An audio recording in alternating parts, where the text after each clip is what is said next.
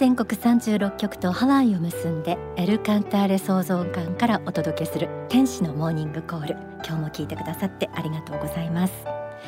今日のテーマは夢です。将来の夢や目標はありますか？そう聞かれた時、皆さんは何と答えるでしょうか？文部科学省が毎年行っている調査によると、最近では小学生や中学生でも将来の夢や目標を持つ人の割合が年々減少しているんだそうです。コロナ禍などでなかなか思うように物事が進まなくなっていることがその原因の一つとして挙げられていて、若い世代でも叶わないのであれば夢は持たなくてもいいと感じる人が増えてきているようです。厳しい現実の中を生きていると、そうした気持ちもわかるような気はしますが、実はそれものすごくもったいないことなんです。本当の夢の力を学んでみると、夢には叶うかどうかにかかわらず、持つこと自体に人生を変える大きな力があるということが分かってきます。今日の天使のモーニングコールは、普段なかなか教わることのない夢の力について、大川隆法総裁の書籍太陽の方からそのポイントを皆さんにお届けします。きっとこれまでどんな人生を歩んでこられた方にとっても、夢を持つことで人生はここまで変わるのかと感じていただけると思います。ではまず一つ目のポイントについて朗読します。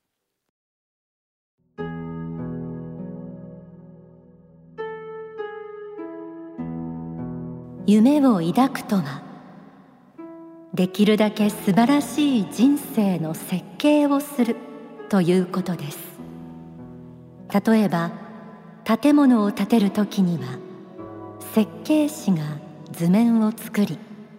それを見て大工さんが素晴らしい家屋を建ててくれます。しかしあなた方の人生の設計士とは他ならぬ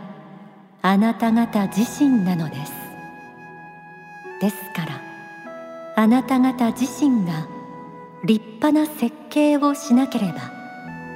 出来上がった建物はでたらめなものになってしまいます。家を建てるときにはあんなにも設計図を気にするのに、自分の人生となるとなぜ設計図を作らないのでしょうか。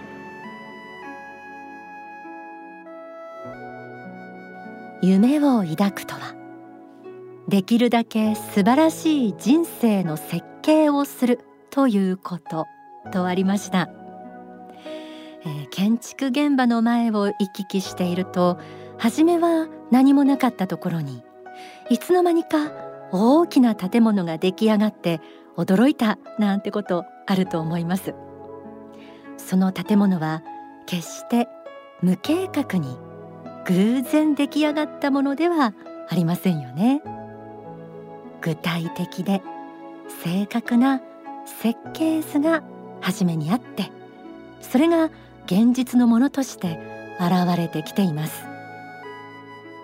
夢はいわば人生の設計図。初めに具体的でありありと描かれた夢があってこそ、その方向に人生が進んでいき、周りの人が驚くようなことも現実化されていきます。このように設計図がないと何も立たないという事実を見ると、自分の人生にも設計図としての夢があった方がいいと思えてきませんか？夢は人生の設計図になる、一つ目のポイントでした。では次のポイントについて朗読します。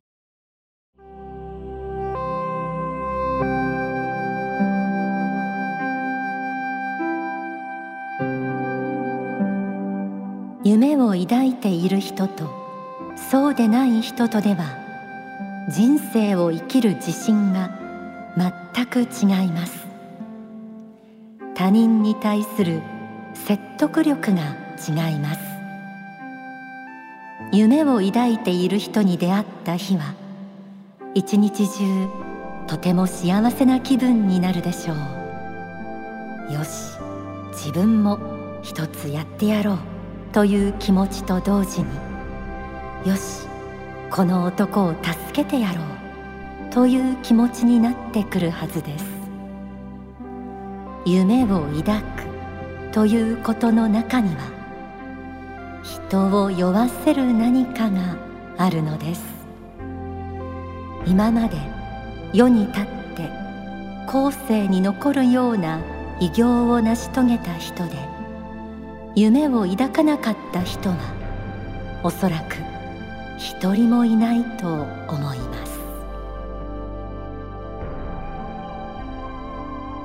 人生を生きる自信、他人に対する説得力、人を酔わせる何か、さまざまなキーワードが出てきました。後世に残るような偉業を成し遂げた人の人生を伝記などで学んでみると、やはり夢を持つことで周りが変化していく様子がよく描かれています。夢を抱いて心の底からこうありたいと強く願う人は、それ自体が自信の源となって、生き様や佇まいに現れてきます。そうした姿を見ていると、次第に周りの人もこの人なら本当にできるんじゃないかと説得されていきます。さらにはそうした人のもとには、磁石のようにこの人を助けてあげたいという協力者が現れ、次第に夢が現実化されていきます。夢を持つことで、自分だけでなく周りまでもが変化し始める。夢の力、なかなか侮れません。夢が持つ力、まだあります。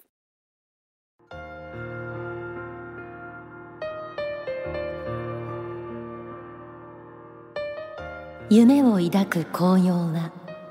単に設計図を作るだけではありません。それには一つの神秘的な作用があります。夢とは持続する心のビジョンです。それは必ずあの世、すなわち実在界の守護指導霊たちに通じます。実在界の守護指導霊たちも常々どうやって地上界の人々を守護指導しようかと頭を痛めているのです。しっかりとした夢を抱いている人ならば、その人の夢がどうやったら実現できるかを守護指導霊は考えていればよいし、それに沿ったインスピレーションを与えればよいのです。ですから、しっかりとした夢を抱き、夢を描いていさえすれば、あの世の守護指導霊たちの援助を受けて実現できる可能性が高いと言えます。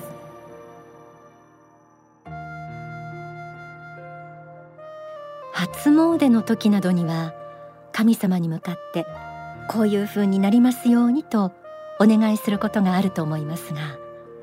実はそうした願いは本当にあの世の世界へと通じています。天上界には守護霊や指導霊という存在がいて、そうした存在は常々私たちのことを何とか応援しようとしています。そして私たちの持つ願いや夢が多くの人の幸せになってほしいなどといった神様が願われるものであれば、守護・指導霊もさまざまな応援をしてくれるようになります。皆さんも強い信念や使命感を持った人がこの世ならざる力を発揮して偉業を成し遂げたことを見聞きしたことはあるんじゃないでしょうか。そんな人たちは夢を持つことによってこの地上だけでなく天上界までをも動かす大きな力を発揮していました。夢を持つことはこうした神秘的な力を得ることにもつながっていくようです。今日は書籍「太陽の法」を紐解きながら夢の力についてさまざまな角度からお届けしています。夢を持つことで人生の設計図ができ、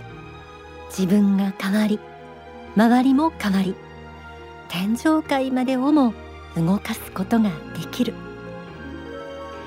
夢で人生はここまで変わるということ、納得していただけたら嬉しいです。ではここで大川隆法総裁の説法をお聞きください。人間が持つ能力というのはいくつか偉大な能力があると思うんですけども、私は夢を描く能力っていうのは非常に大きな力ではないかなというふうに思います。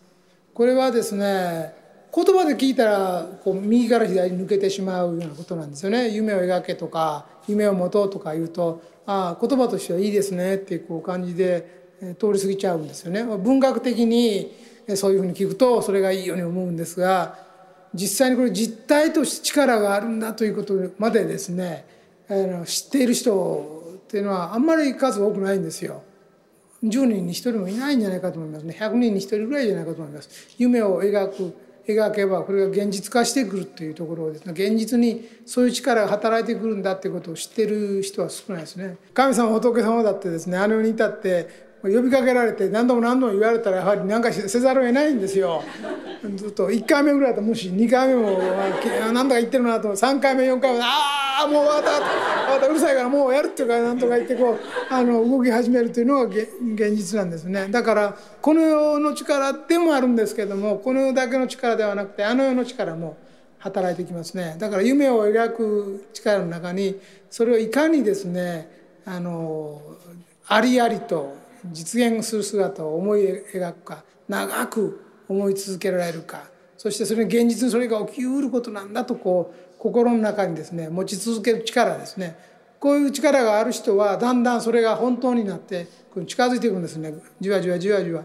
確かに自分が最初当初思ってた夢とは違う形で実現する場合もありますけれども、何らかの形でそれに似たものあるいはその代替物が出てくるんですね。そういうふうな形で現れてまいります。これは私自身も随分経験したことで、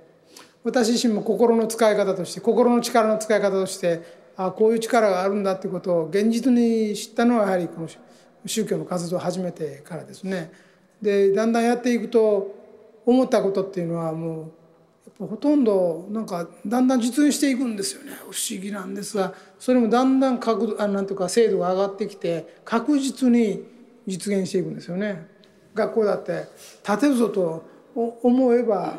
立つ、立てるぞと見て次にどういうふうに立てるかと、どんなふうにするかというアイデアを出して具体化していくと、現実の方は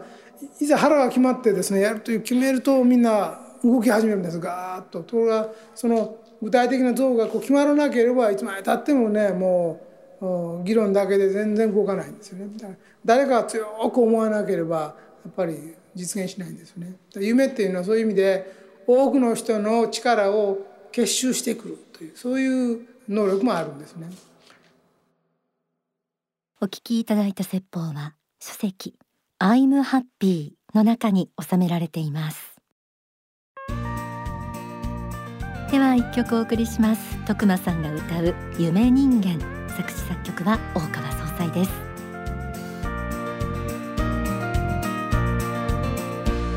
あなたはご存知だろうか、このように夢人間と言われる種族があることを。夢人間は国籍を問わない、夢人間は性別を問わない、夢人間は夢を夢見て生きている。ただそれだけが夢人間を多種族の人間と区別する印。ははは、地動説を唱えたのも、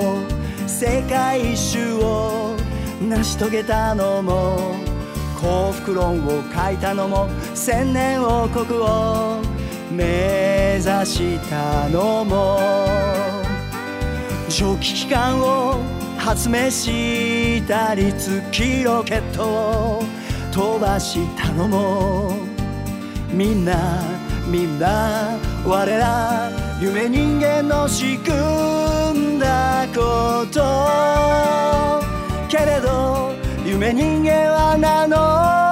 らない。他の夢人間の仕事もちゃんと知っているんだけど、夢人間、今日の天使のモーニングコールは夢についてお届けしてきました。皆さんも夢を持とうという気になりましたでしょうか。あるいは子どもの頃、あれやりたかったとか、あれになりたいとか思ってたななんていうことも思い出したなんて方もいらっしゃると思います。夢は実体的な力を持つということ、実際に夢を持てば分かる感覚なんですよね。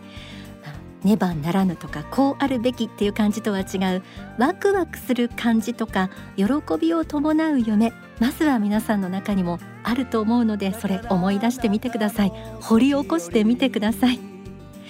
ではここで夢を実現するヒントが学べる書籍をちょっとご紹介します。 Think Big、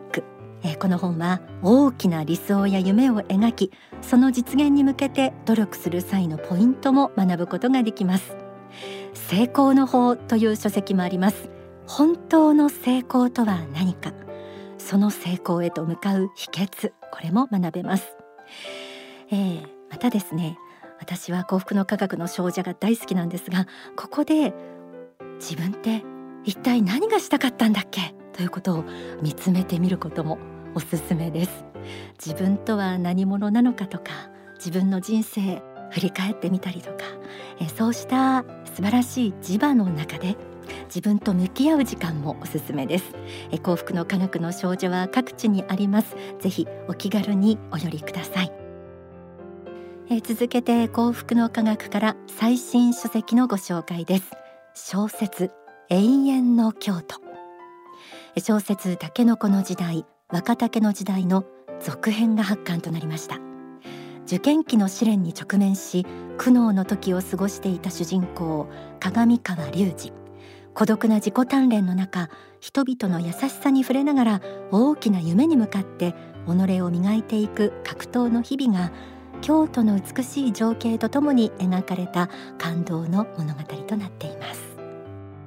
す。そしてこの小説の発刊記念対談がお近くの幸福の科学でお聞きになれます。